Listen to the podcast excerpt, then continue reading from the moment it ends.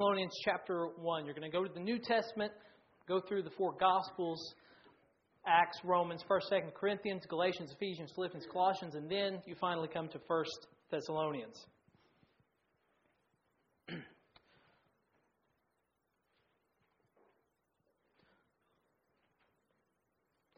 Before we get started, I would like to open up with a word of prayer. Let's pray. Father, we thank you for this morning, God. We thank you for this time that we can gather together, God, to worship the name of Jesus. Father, we pray that as we move through this time of studying your word, God, that we would understand that it is your word. God, it has authority. And God, we pray that, that none of us in here, that we, that we twist it or we, we make it what we want it to be, but God, we take it at what it tells us and what it commands us to do.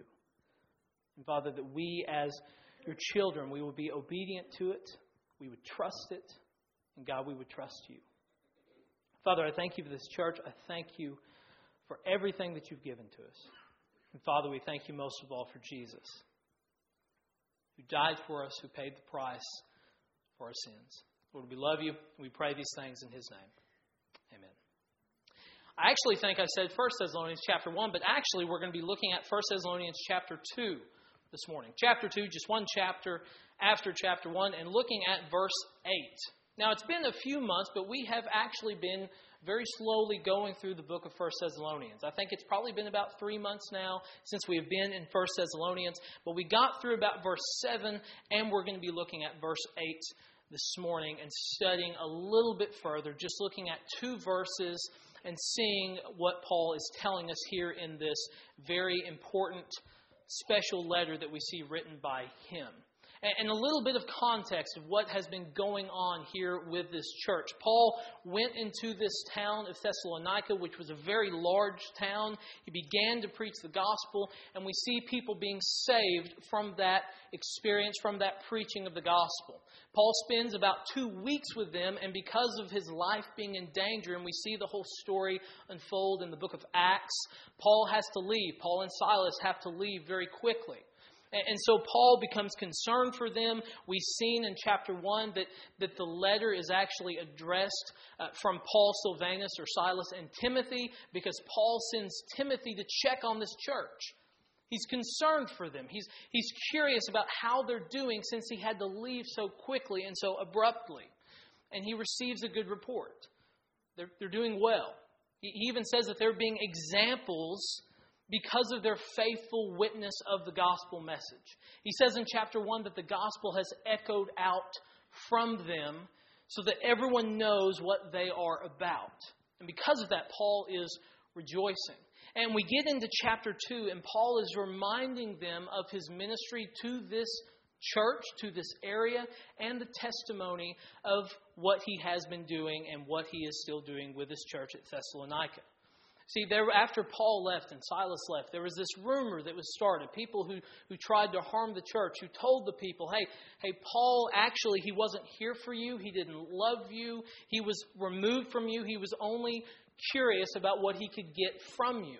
Well, we're right in the middle of Paul reminding them of his testimony and how that simply was not the case. So let's look there in verse 8 and in verse 9. Paul says, So being affectionately desirous of you, we were ready to share with you not only the gospel of God, but also our own selves, because you have had become very dear to us.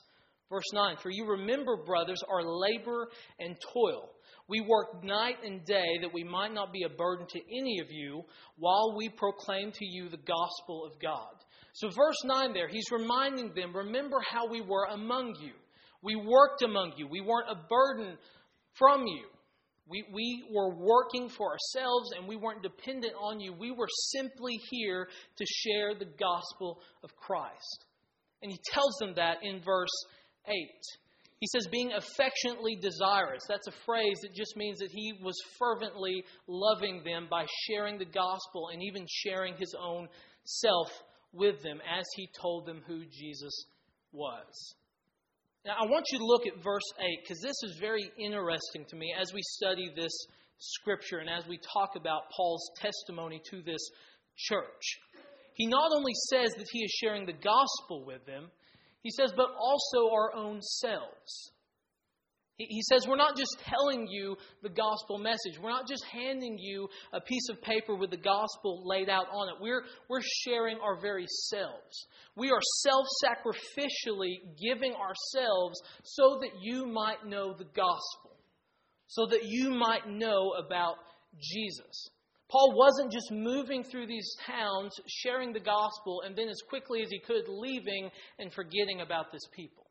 That's why he wrote this letter right? That's why he sent correspondence to these churches because he not only shared the gospel with them, he shared his very self and his heart, and he continued to reach out to them, to teach them, to share the gospel, and to disciple them. What we see in this letter is that Paul is concerned about their discipleship. He's concerned about the fruit that is being produced in their life. They came to know Christ, but that wasn't the last of it. He wants to know how they're doing now. Paul didn't just go through, share the gospel, and forget about them. He was concerned for them. Paul was discipling this church. Paul was discipling this people amongst all of the people that Paul ministered to. And as we think about this, as we, as we think about this letter in the context of what's going on, that's going to be our theme this morning discipleship. Discipleship among the church. So, if you would, very quickly, turn to Matthew chapter 28, looking at verse 18. And already, as you're turning there, you're like, I already know the scripture, right? Most of us, we have it memorized. Before we even read it, we know what it's talking about. Like, oh gosh, it's going to be another Matthew 28, 18 through 20 sermon, right? We, have got the new year coming up, in case you didn't realize that, right? It's, it's like three days away, coming closer to 2020, right? Anyone in here have any New Year's resolutions? I don't make any because I don't want to be disappointed anymore, right? That's, that's the way it works, right? We, we see these messages and we think, oh, goodness, I know that we're supposed to do this, we're supposed to talk about these things. But the issue is oftentimes we aren't. Like, we all know that it's healthy for us to exercise regularly, right? Do we know that? I'm getting a confident head nod from Janice Goodwin. Good, we know that. Do we do it? no, I'm getting a confident no from Candace. No, I don't do it. I know that. I understand that, right? But I don't do it. And so, as we're looking at this well known scripture and command from Christ, don't just check out because you've heard this scripture. Don't just become numb to it because you've heard it so often. I, I encourage you, I implore you this morning look at this scripture with fresh eyes. So, so if, before we look into it, understand what's going on in the context. Jesus is about to ascend to heaven. Jesus has already risen from the dead. It's been about 40 days since he's risen from the dead. He's revealed himself to around 600 people. We see that in the book of 1 Corinthians, Paul talking about that testimony. And here we see Jesus with his remaining 11 disciples about to ascend into heaven. He, he's talking to them, been teaching them, been showing them signs for three years, and he's about to leave them. And we see in this passage the final command that Jesus gives to his disciples. And so we need to understand the context and the weight of this command because of what's going on. This is Jesus' last command to his disciples. This is his last in person statement he is going to give to these 11 disciples. And because of that, it has weight. That's the first reason. The second reason is understanding that this commandment is listed in Scripture more than any other commandment that Jesus gives five separate times. All four Gospels in the book of Acts, we see this commandment from Jesus. Jesus is giving this final commandment to his disciples, and because of that, there is weight to it. Imagine for a moment. Tomorrow is Monday, Lord willing, we all make it. And imagine if I'm leaving the house, going into the office, and I know, somehow I know that it's my last conversation with my lovely wife. There she is, right there. She's rolled her eyes at me. That's, a, that's, that's my goal every single sermon, get her to roll my eyes at her eyes at me. Okay? And I know it's my final conversation with her. What do you think it's going to be about? You think I'm going to say, hey, honey, don't forget to feed the dog this morning? No. It's going to carry weight. It's going to carry importance because I know, I understand this is, this is it. And, and when we understand the scripture and look at the context of what's happening, this is the final command Jesus gives to his disciples. So, let, so let's look at it. Let's look at it. Verse 18 says, And Jesus came and said to them, All authority in heaven and on earth has been given to me. This is how Jesus prefaces this command. He reminds them and tells them that he has all authority. Now, authority gives the person a right to say something or even command someone to do something. And so, when we're talking about people with authority, no one has the authority that Jesus does. He has all of it. Eh, look at what he says there all authority. I have all authority in heaven and on earth. Jesus has always had this authority. Jesus is always who he has always been. Jesus Christ is the same yesterday, today, and forever. Right, church? He never changes. And so Jesus telling them before this commandment, remember, I have all authority. And, church, let me tell you this morning no matter what you think about Jesus, your thoughts about who Jesus is does not change who he actually is. Let me illustrate it this way. I have an identical twin brother, in case you guys didn't know that. I think we all know that at this point. But Devin, out and about, it's one of the funniest things we've experienced in ministry. Devin, out and about, has had students. Tanner, you've experienced this, haven't you? Tanner's an example has had students who have seen Devin at Walmart, because that's where you see people, and just knew it was Damon, and ran up to him and hugged him and high fived him. Did you hug Devin that day? Yeah, yeah, they, they hugged him. Just knew without a shadow of a doubt that that was Damon. And guess what? It wasn't. It was not me. No matter how many people think that Devin is Damon, it's never going to be that way. He's always going to be Devin. And let me tell you something, church. No matter what you think about Jesus this morning, it does not change who he actually really is. He is the Lord of all creation, He is the Savior of the world, and He has all authority. Every bit of it. And then He gives the command. It's a great way to set up a command. Jesus says, I have all authority in heaven and on earth. It's been given to me. Verse 19, he says, Go therefore and make disciples of all nations, baptizing them in the name of the Father and of the Son and of the Holy Spirit. That word go, he's talking about as they're moving through life. As you are going through your life, this is what you ought to be doing. He says, Go therefore, because I have all authority, go and make disciples. Go and make disciples. He is talking to the followers that he has, his disciples. In church, he is speaking to us as individual Christians as well. He commands us to go and make disciples. So, what does that mean?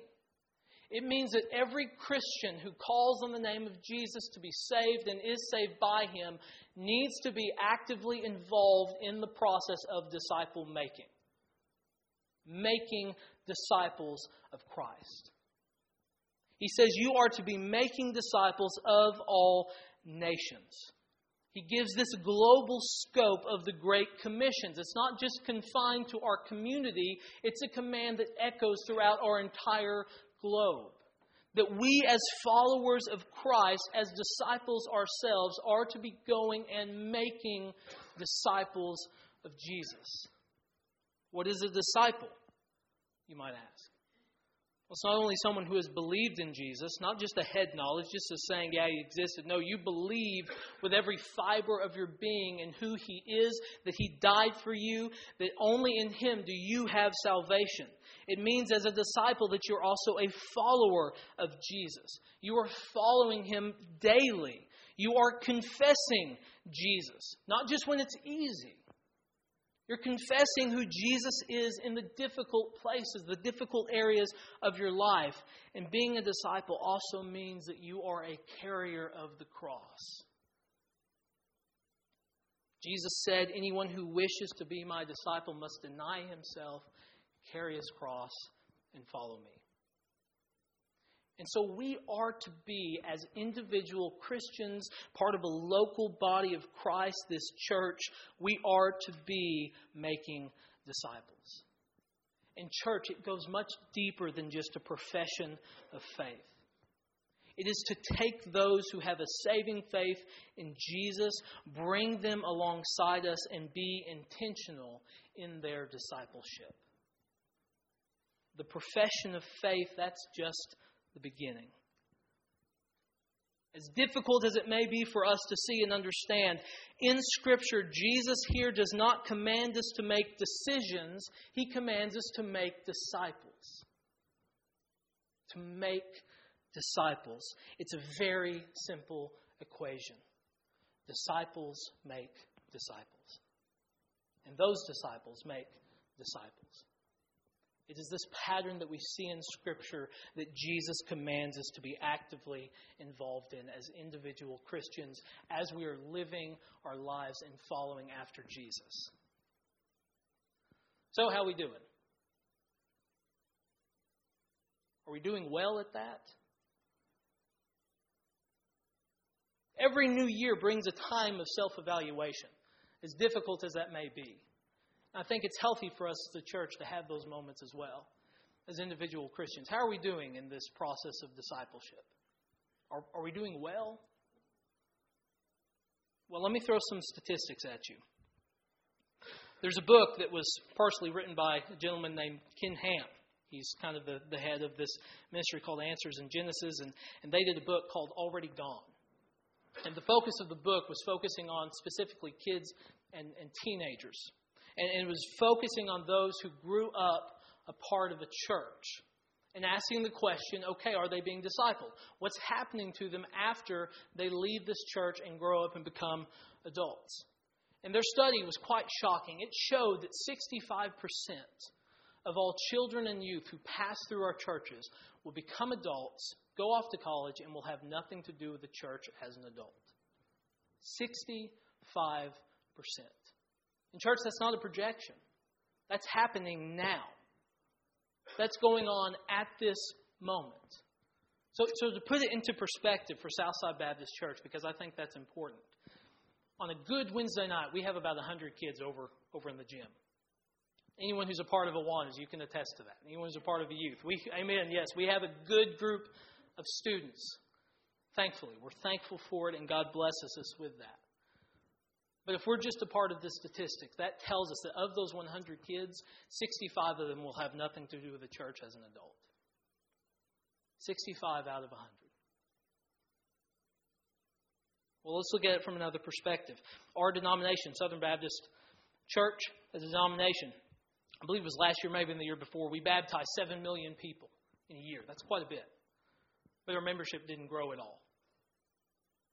We're able to baptize but we're not able to keep. As difficult as it may be for us, we need to understand that this is not just an individual church issue. This is the entire system of how we are functioning. And, church, with all the love of my heart to every single one of you, we need to understand and humbly admit that we are failing. We are failing in discipleship. Why? I don't know. I talk to pastors all the time, and they don't know. I think this is a multifaceted question with many answers and many situations that, that present different challenges. But I think it's mainly because we've forgotten the process of discipleship. It's not about the event of church or the event of ministry, it's about the individual. It's about the individual person who God blesses us with, that we are to see a profession of faith and begin to disciple. The American church, it's like we've been in this decades long experiment of event driven discipleship, and it's failed. Church, to put it another way, we have mass produced a cheaper version of discipleship. And it's not working. Many of you know I play guitar. And I like guitars, like going and playing different guitars. And there's this one shop in Springdale called Sunrise Guitars. And, and they don't have a lot of instruments, but they have a lot of high end guitars. And, and we went into this one showroom. And you know it's really expensive when they have glass doors you walk into, you know? You walk in like, I don't belong here at all. But you go in anyways, right? And so we went in and we're looking at these guitars, and there's Martins and there's Taylors and, and some of brands. But I, this one brand caught my eye because it was crazy expensive. And the brand's name is Bourgeois. And you know it's expensive when you can't pronounce it when you first see it. Someone has to tell you how it's pronounced. So I, I pulled this instrument off. And, and if you know anything about guitar shops, most of the time they're okay with you playing these instruments. So I pulled this guitar off the, off the shelf and looked at the price tag, and it was $4,500. One guitar. One guitar. That's it. Doesn't do your taxes or anything. It's just, it's a guitar. You have to play it. That's all. Right? So of course I keep I, I play it, I pick it up, I play it, and it, and it's wonderful, right? It's it better be at forty five hundred dollars, right? Well, uh, this manager comes in, and of course there's that moment of well, should we not be doing this? Or he's like, no, no, keep playing, you're fine. And he started talking about this this brand of guitars, this Bourgeois guitar. He said, yeah, they're very quality driven. He said, as a company, in a year, they'll only make about 300 instruments. That's it. He said, opposed to a company like Yamaha, most of us, if you know anything about music, probably have heard about Yamaha, who makes about a million guitars a year. And of course, we see the price difference and we see the issue, but it's that simple argument of quantity versus quality. It's not so much about the number, it's about the quality of what we're producing at all. And discipleship is not about the crowds, it's about the individual. It's about the person that God has blessed us with to minister and to disciple as we see the opportunity present itself. We are to be discipling. So, how do we change it? I think we have to start at the basics. I think we have to go into God's Word and ask that question and seek it and humbly look at it we look into God's Word to understand and to see our greatest example of discipleship. And our greatest example is Jesus. We, we see three accounts of Jesus and his dealings with different types of people. And I believe it's our model for how we as a church are to evangelize and disciple the people that we see in our community and in our world around us. Firstly, we see Jesus dealing with the crowds. We see an example. If you want to turn there, feel free to. John chapter 6, verse 35. Jesus, in his ministry, dealt and ministered to crowds and crowds of people. And John chapter 6 has this account of Jesus feeding this group of 5,000 men, women, not including women and children. Uh, some historians think that this could have been 15, even 20,000 people that Jesus is teaching and ministering to. And we know the story, we know the event that took place. Jesus miraculously provided this bread and fish, and it tells us that everyone had their fill. Imagine feeding that crowd at all, not to mention in such a miraculous, incredible way. But in John chapter 6, it, it goes a little further, and we see this crowd of people the very next day, and they come back to Jesus. And, church, any guesses of what they're looking for? They just had this free meal the day before. You think they're coming back to hear more teaching from Jesus? Move more food, right? We found this guy. There may have been more of them. We found this guy who can miraculously feed us with no effort at all. But Jesus doesn't give it to him. Instead, he uses the signs and the wonders and he points them to what they actually needed. And that's himself. John chapter 6, verse 35, Jesus says, I am the bread of life. Whoever comes to me shall not hunger, and whoever believes in me shall never thirst. Jesus evangelized the crowds. The crowds that Jesus had in his ministry, he always shared the gospel with them. He always pointed them to what they actually needed. It wasn't physical needs, it was their spiritual need for Him, for salvation, for forgiveness from their sins. Jesus evangelized the crowds. But then we see Jesus kind of bringing the focus in, and we see him choosing these 12 disciples. We see it in Luke chapter 6. Starts off and says, In those, these days he went out talking about Jesus to the mountain to pray, and all night he continued in prayer to God. And when day came, he chose his disciples. In Luke chapter 6, the following verses, it lists the 12 disciples that Jesus chose. He chose them to walk with him and to spend daily this three year ministry that he had, to go with him, to see what he was doing, to see the wonders, and to be taught by him. Jesus was equipping the chosen. He was giving these 11 disciples who would remain with Jesus what they would need to go and to share the gospel and to establish the church in the book of Acts. So, not only is Jesus doing these incredible things among these crowds, he's also taking this group of 12 and pouring into them and equipping them and giving them what they need. But he doesn't stop there we would probably look at that and think, oh man, Jesus is a busy guy. He's doing all of these things. He's feeding these people, he's ministering to these crowds, he's even taking these 12 disciples that he's teaching away from the crowds. That's probably enough ministry. That's probably enough. There's probably nothing else he has to do. But he goes a step further. We not only see Jesus evangelizing the crowds, we not only see Jesus equipping the chosen, we see Jesus being intentional with the few. It's not many occasions, but we see a few occasions in Scripture where Jesus peels off a handful of disciples and he reveals to them and teaches them further than the twelve Peter, James, and John. We see it in Luke chapter 9, verse 28, the transfiguration of Jesus when he shows them his true form and who he is. We see it again in the book of Luke with the healing of, of the little girl the, the raising of the little girl from the dead. He, he takes these three and he goes further with them. He's intentional with the few, and he teaches them, and he leads them. And we see why. Peter and John become the pillars of the church. James becomes a very early martyr and an example of how to die for the faith.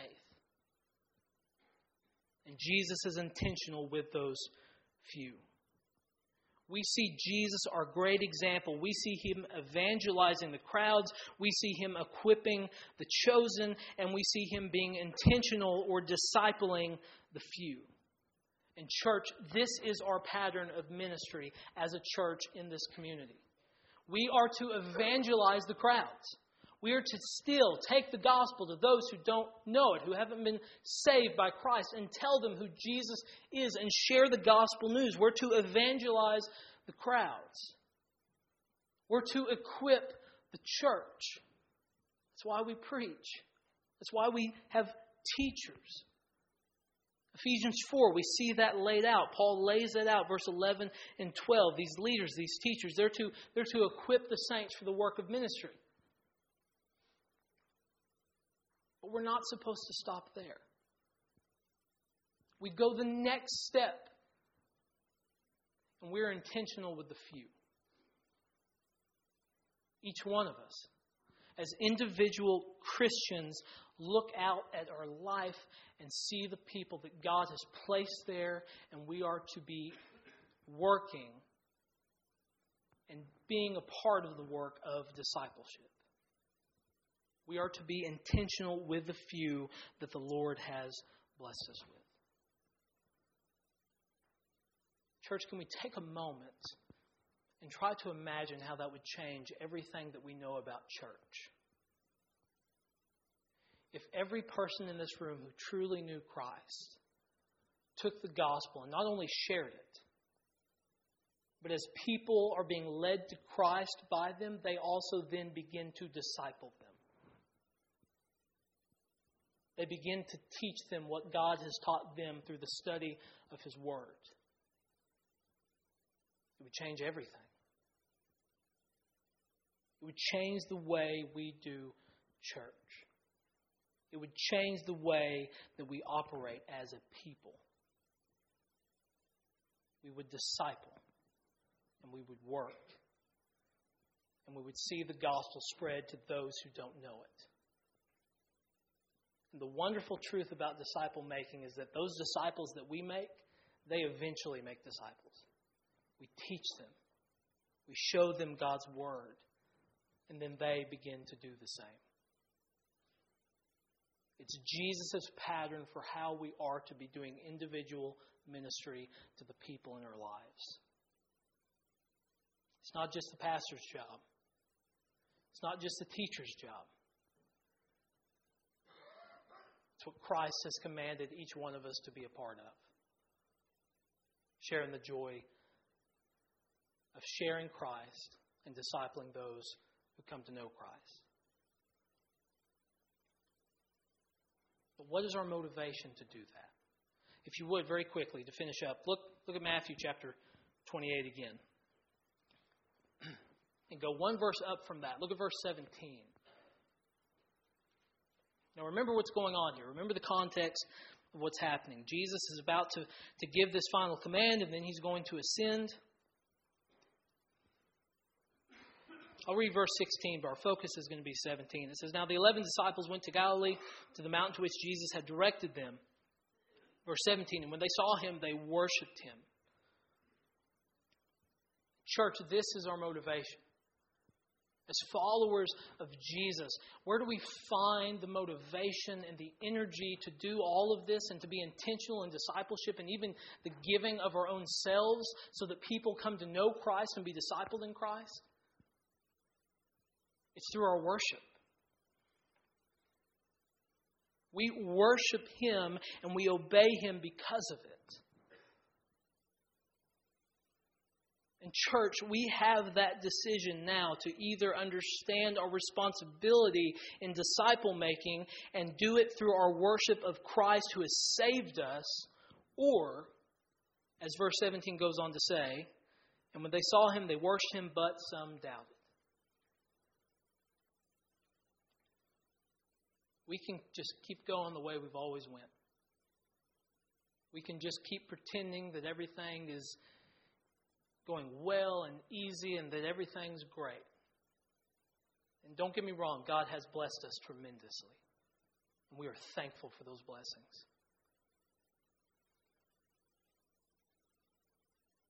But something has to change. And, church, I don't know about you, but as I look at it, the issues that we have as a church, the issues we have as a society, it has to start with me. It has to start with me and the way that I live my life as a follower of Jesus. We have to understand God's word and the commands of it. To finish this morning, I'd like to finish with a, a story. This is southeastern Oklahoma, so I think that most of you can probably relate to this story. We just got out of deer season, right? And I had the, the blessing this year of, of sitting with my wife as she as she had the blessing of, of getting her first deer. Made a great shot. Good job, honey. Did well. Made a better shot than me. That's not hard to believe. But then the very next day, we had had the blessing of going out with my my brother Devin, my, my twin brother, and he's he's never gotten a deer. He's he's tried a few times, but so we went to some public land and we go to this one spot and it just doesn't feel right. So we push a little bit further in, probably a mile in to this public land, and we're it's kind of a difficult trek, right? It's up this hill, up this kind of mountainous area. And, and of course, you all know how mountainous this area is anyway. So we're up on the crest of this hill, and we set down kind of on the edge of this clearing. And we're sitting there probably 20 minutes. It's about 11:20 in the morning, and all of a sudden, this deer steps out. He must have been blind or something. I don't know, but he steps out Devin pulls up, makes a great shot, and that deer just falls right there. And man, it was such a blessing to be out there and to experience that. And of course, anyone who's experienced that, you know the kind of the adrenaline and the feelings of it. And so we sat there and we're in this moment of seeing this accomplishment, and we just kind of get to relish in it. Right? We're letting the, the deer lay for a while just for safety reasons, and we just kind of relish in the moment. And five minutes pass, and we, we talk about how it all happened in 10 minutes, do the same thing. We have lunch, we're just relaxing, right? But then, I don't know if it was me or if it was Devin, one of us said, you know, the work's about to really start. Because we couldn't forget that we're up on this mountain. And we've got to get this out to the truck somehow. It's not going to be easy. But it's going to be worth it. And, church, let me tell you, it is such a blessing to share the gospel with people in our community and to see them respond to it and be saved by faith. But that's not the end of our job. In many ways, that's just the beginning. Our work has just begun. We are to take those who respond to the gospel and we are to disciple them. I pray, church, as we enter into a new year, that we would begin to do so by the grace of God. By the grace of God, that He would give us what we need to share Christ and disciple those who respond to Him. Let's pray.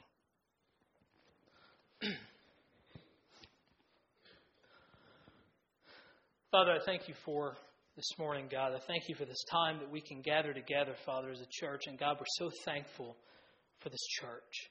God, I'm so thankful for these people. And God, how you've blessed us so much. And God, we're so thankful for you.